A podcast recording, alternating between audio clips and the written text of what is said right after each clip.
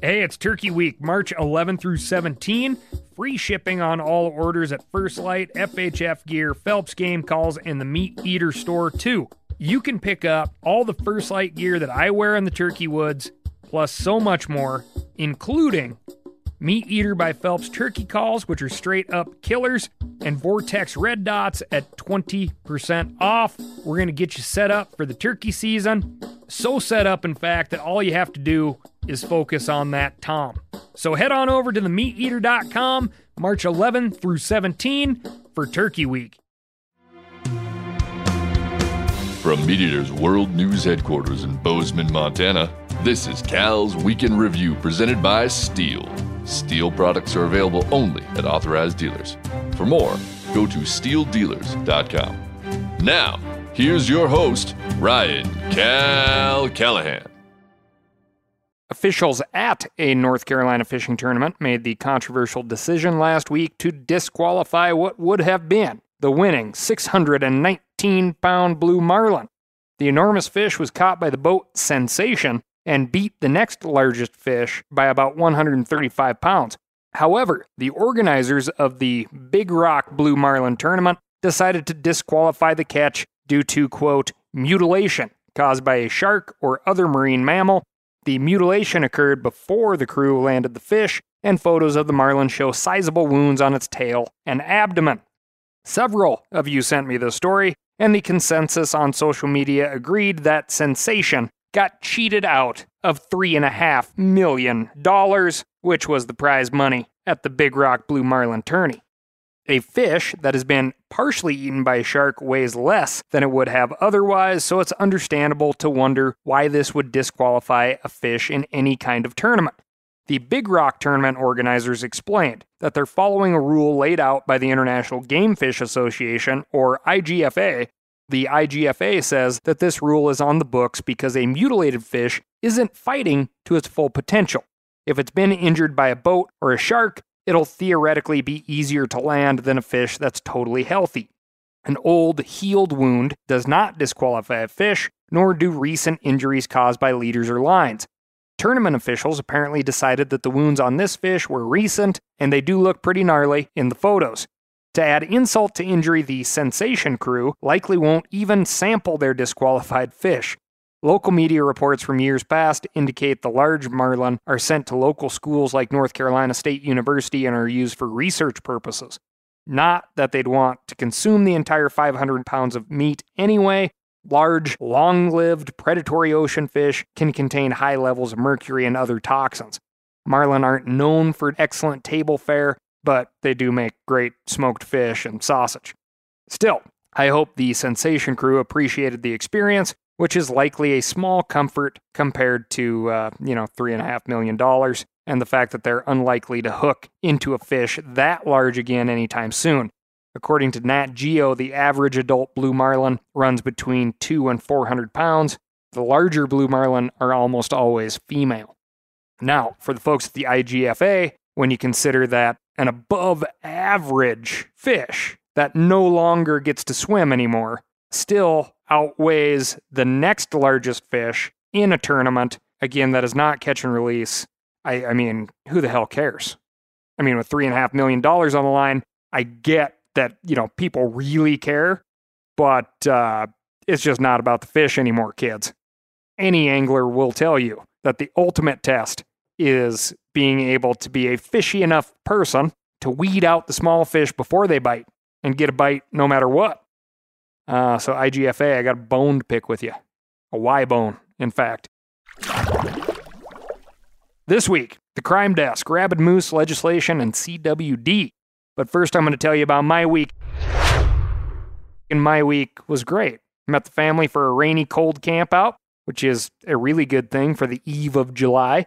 We hit the lake in the canoe, caught several Arctic grayling on the fly rod, and one big burbot which happened to be my first open water burbot ever.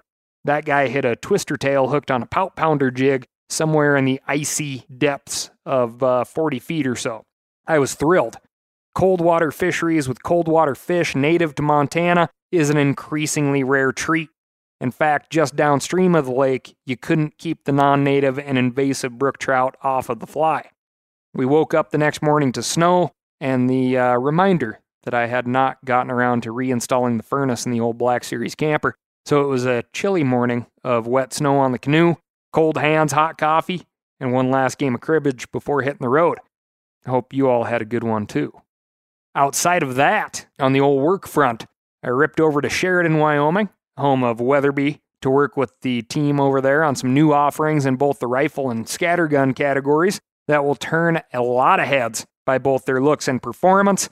After the office and the manufacturing floor, we hit the range, rang a bunch of steel with the rifle, and dusted a lot of clays in the high Wyoming wind. Very exciting stuff coming up. You really got to pay attention. They're doing amazing things over there. Moving on to the crime desk. Game wardens in Montana are asking for the public's help in identifying the person who shot and killed a grizzly bear in the Cabinet Mountains in the northwestern part of the state. Wildlife officials discovered the bear because it was wearing a GPS collar. The adult male grizz had been collared for research purposes, and officials say it did not have a history of conflicts with humans.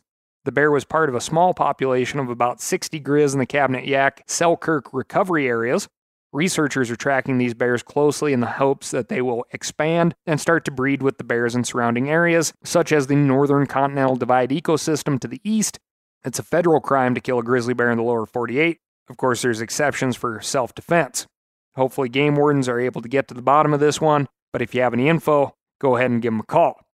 Also, for those of you not aware, the Cabinet Mountains are the only mountain range in Montana you can put your dishes in. This story stretches the definition of wildlife crime, but I thought it was worthy of a quick mention. A South Carolinian used a toy pistol from the Nintendo Duck Hunt video game to rob a business, according to the York County Sheriff's Office. 25 year old David Joseph Delisandro rolled into a quick stop convenience store earlier this month wearing a mask, wig, and hoodie. He showed the clerk the spray painted gun in the waistband of his pants, and either the clerk didn't notice it was a fake gun or he's just not paid enough to do anything about it.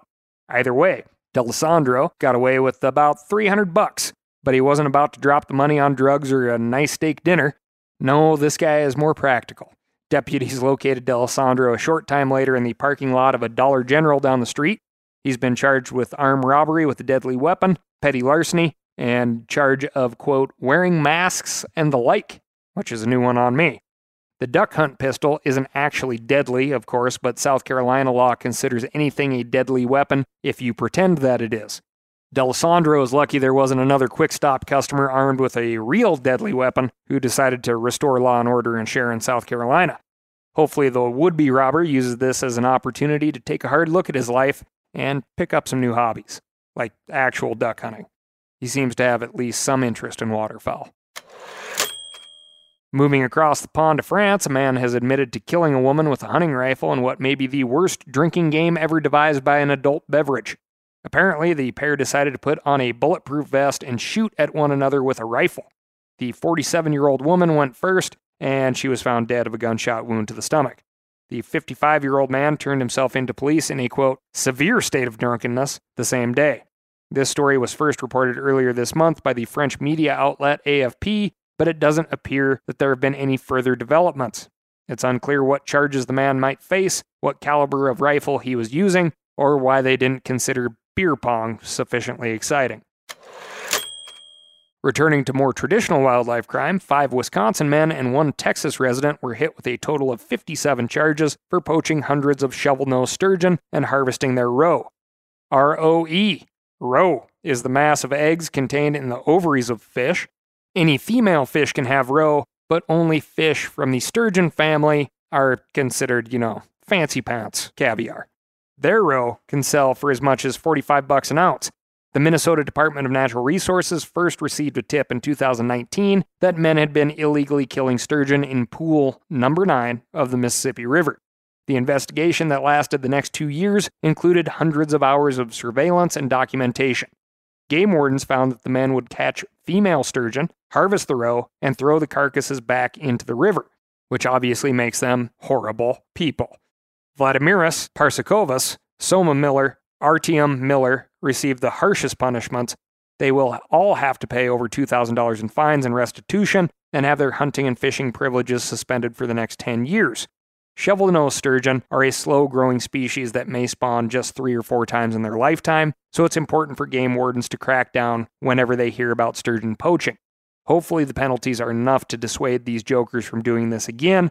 If they want caviar, they should do it like the rest of us get a, uh, a spoonbill tag, or go to a state where it's legal to harvest spoonbill, otherwise known as paddlefish, and make it yourselves, you sissies.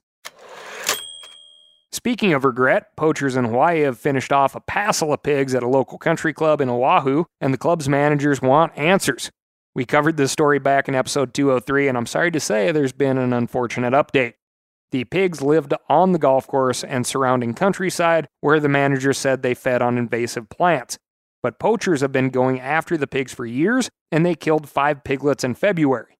In this latest incident, local media reports that poachers killed the four piglets that survived the first shooting. The country club put up signs warning trespassers, and they're asking for harsher punishments for poachers in the area. Pigs are a major issue to landscape, agriculture, ground nesting birds, vehicle collisions. On top of that, they're typically delicious in Hawaii, and uh, the culture typically supports killing and eating pigs. So uh, good luck over there, Oahu Country Club. We'll end up with another update from a story we covered back in episode 199. Major General Kenneth Kamper, a commanding general at Fort Sill, Oklahoma, was suspended from duty back in February. The Army was cagey about the exact reason, but it was rumored that the Major General had violated the base's hunting rules.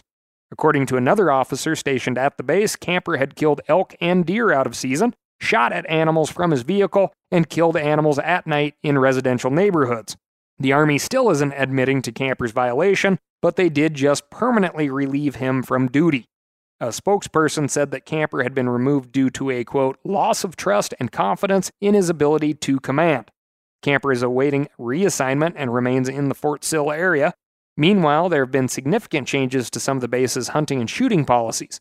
One of the shooting ranges has been closed since February, the use of centerfire rifles to target pigs and coyotes has been banned, and the head of the wildlife department has left, along with most of his staff.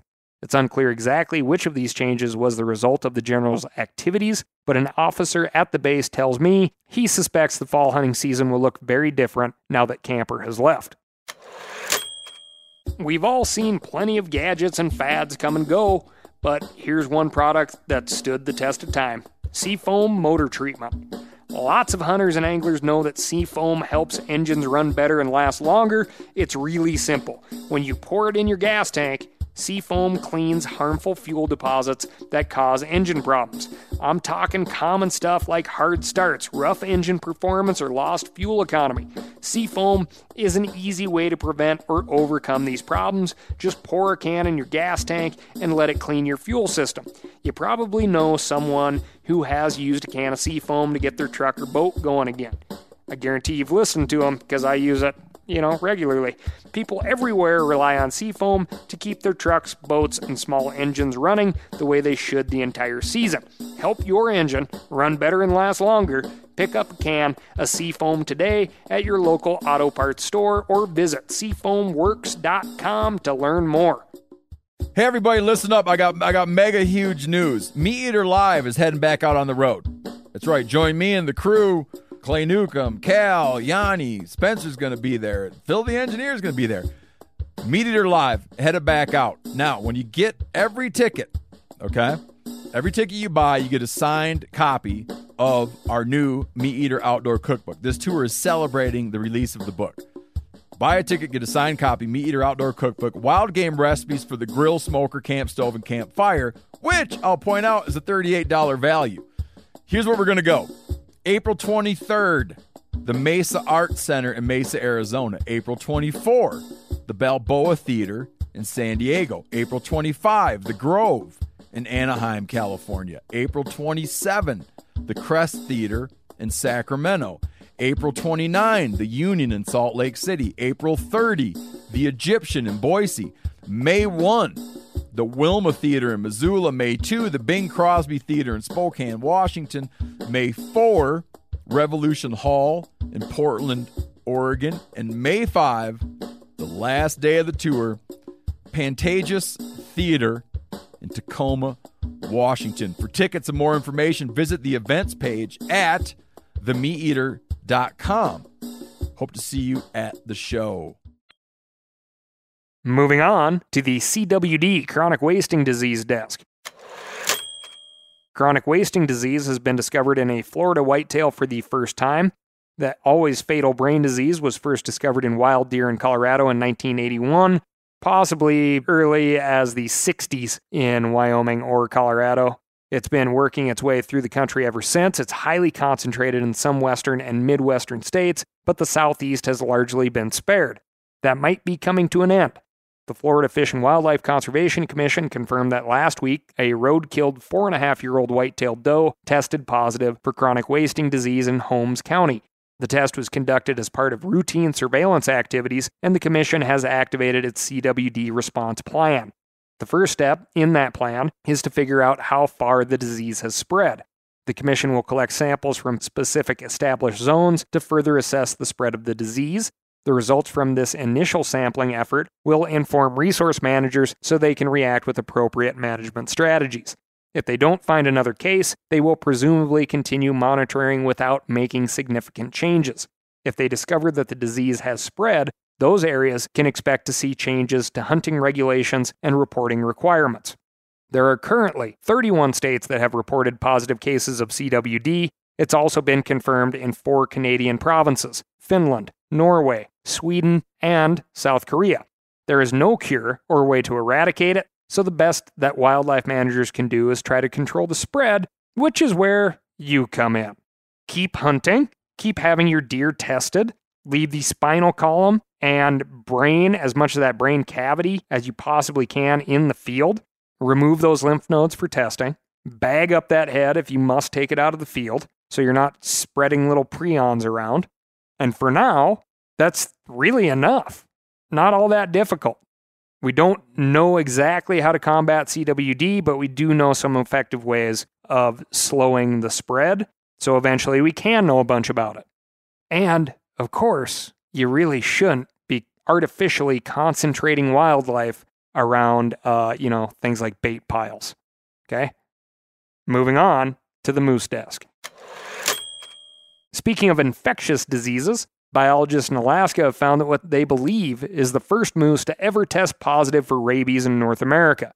Alaska Department of Fish and Game staff based in the Nome area received several reports on June 2nd of a moose acting aggressively towards people. It was unbalanced, stumbling, drooling profusely, and had bare patches of skin. The moose was killed and the body was burned, but at first, biologists collected samples and sent them away for testing. Tests confirmed that the moose was infected with an Arctic fox variant of the rabies virus. This is the same variant that caused an outbreak in red foxes and Arctic foxes in this area last winter, so biologists believe the moose was likely bitten by a rabid fox. Scientists don't believe the moose population in this area is likely to see a rabies outbreak anytime soon. Moose tend to be solitary, so even if an individual moose contracts the disease, it probably won't spread it to its fellow ungulates. This desire for solitude is likely why the animals rarely contract rabies in the first place. Also, as Eli Fournier explains in an article for themeateater.com, foxes are the main reservoir for the disease in Alaska. Foxes rarely bite moose, and so moose rarely contract the disease. While moose have been tested in South Dakota, Minnesota, and Canada, this is the first positive rabies case in North America. The folks in Nome had good reason to be concerned, Moose are dangerous enough without having a fatal brain disease that makes them lose all sense of fear. Besides a grizzly bear, a moose with rabies is just about the last thing I want to run into in the woods.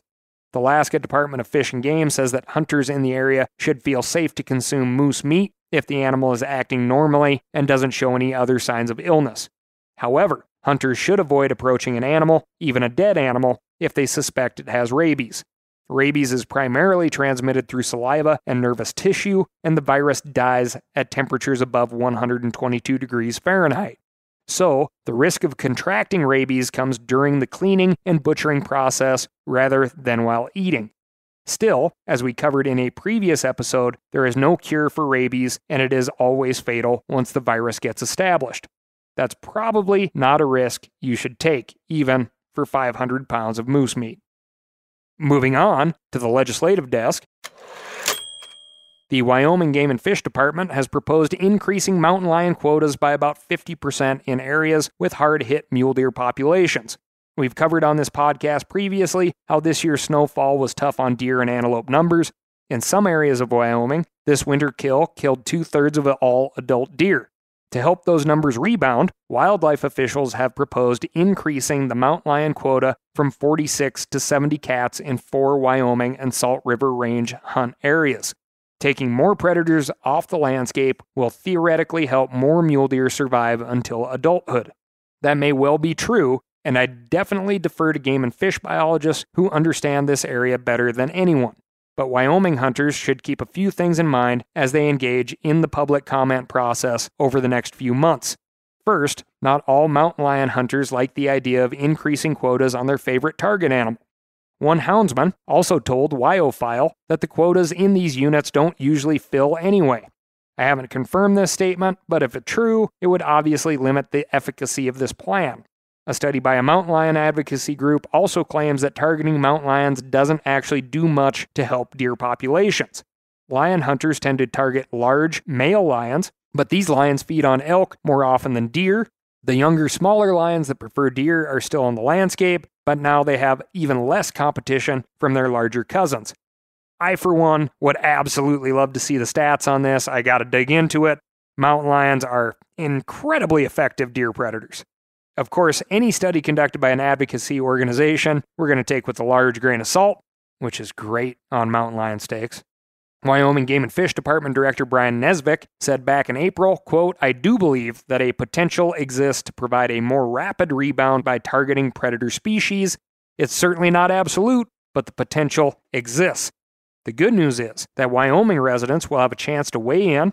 Wyoming Game and Fish is hosting a series of meetings through June and July, and residents can also submit comments online through August 4th. We'll post a link with those details at themeateater.com forward slash cal. In Illinois, public land users are pushing a bill that would expand access to waterways in the state.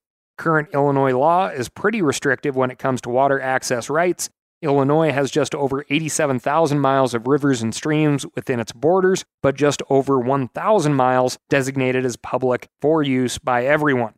House Bill 1568 would allow public access to a lake, river, or stream that is capable of supporting use by commercial or recreational watercraft for a substantial part of the year. This wouldn't allow anglers or kayakers to touch private land on either bank, but it would prohibit landowners from restricting access to these streams and rivers unless they win in court. Way to go, Illinois. We'll end with some great news from Rhode Island the state legislature just sent a bill to the governor's desk that clarifies shoreline access in the state. Current law and court precedent made it unclear precisely where public land users were allowed to access a public beach. This bill explains that the public can access up to 10 feet landward of the recognizable high tide line, and it offers ways for the public to determine exactly where that line is. It does not allow access on private lawns, seawalls, or other shoreline infrastructure, but it should help reduce conflicts between shoreline property owners and the public on the state's 400 miles of coastline. Big hat tip to the New England chapter of Backcountry Hunters and Anglers, especially Michael Woods. The bill passed both chambers by wide margins and is now headed to the governor's desk. If you'd like to get involved, tell Governor Dan McKee that you'd like him to sign H5174. That's all I've got for you this week. Thank you so much for listening. Remember to write in to ASKCAL. That's Ask Cal at themeateater.com and let me know what's going on in your neck of the woods. On top of that, if you're ready to get outside and burn the old bald dome, it's summer, so head on down to your local STIHL dealer. They're going to get you set up with what you need, and they won't send you home with what you don't. Even if you're working in the yard, it's a heck of a lot better than working inside. Thanks again. I'll talk to you soon.